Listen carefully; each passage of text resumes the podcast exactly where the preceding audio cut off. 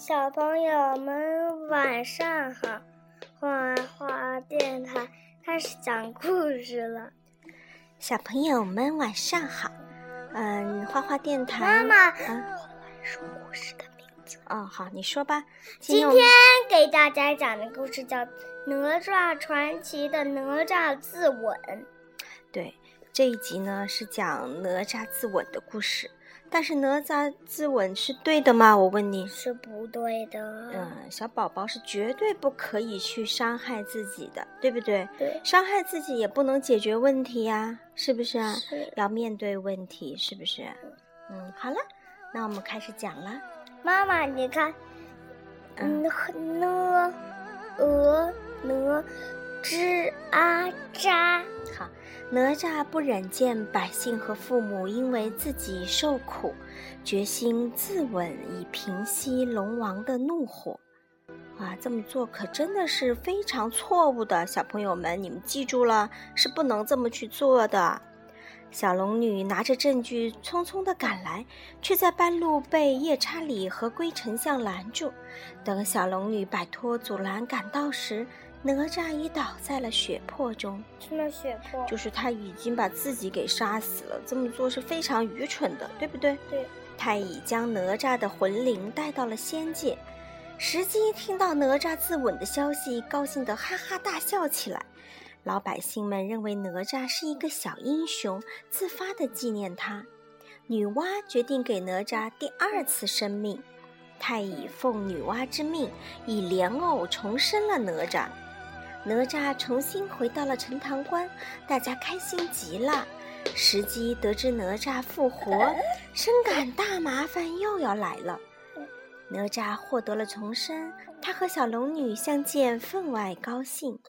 两人本想去向龙王解释关于龙珠的事情，可是失去龙珠的东海一片荒凉啊！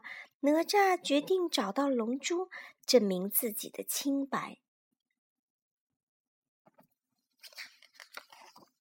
两个小家伙呢，根据手里面的这个九尾白狐的尾巴，顺藤摸瓜，终于追踪到了骷髅山。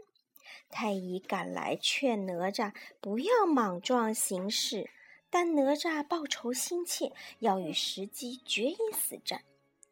吸食了龙珠的石矶功力大增，用乱石阵控住困住了太乙真人。哪吒和小龙女一路斩杀了两只巨龙和一群蝙蝠，毒蝙蝠不是对。哪吒和小龙女发现了龙珠的下落，谁知小龙女却被石矶打伤了。小龙女让哪吒拿着玉簪去向东海龙王求救，哪吒将龙珠送还，以真诚打动了心存疑虑的老龙王。于是呢，四海龙王随哪吒来到了骷妈妈，你髅山看。看，一二三四，对，四个海的龙王都来了。太乙真人用四两拨千斤的方法破掉了石矶的乱石阵。四海龙王与石矶大战起来，他们想用水墙困住石矶。太乙真人让哪吒趁机去营救小龙女，哪吒将看守小龙女的大蟒制服，并和小龙女骑着大蟒离开了山洞。大蟒蛇不是大蟒。经过一番激战，石矶大败而逃，骷髅山也彻底的倒塌了。垮了，对，东海恢复了生机，老龙王夸赞哪吒是位小英雄。但是呢，太乙真人不满意哪吒的急躁表现，要带他到仙岛学艺。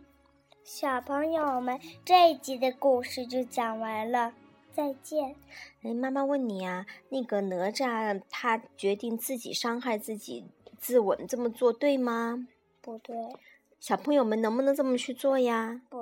永远都不能这么去做，是不是啊？小朋友们永远都不能做伤害自己的事情，也不要，也不嗯要想自刎。对那样是万万不正确的，记住了吗？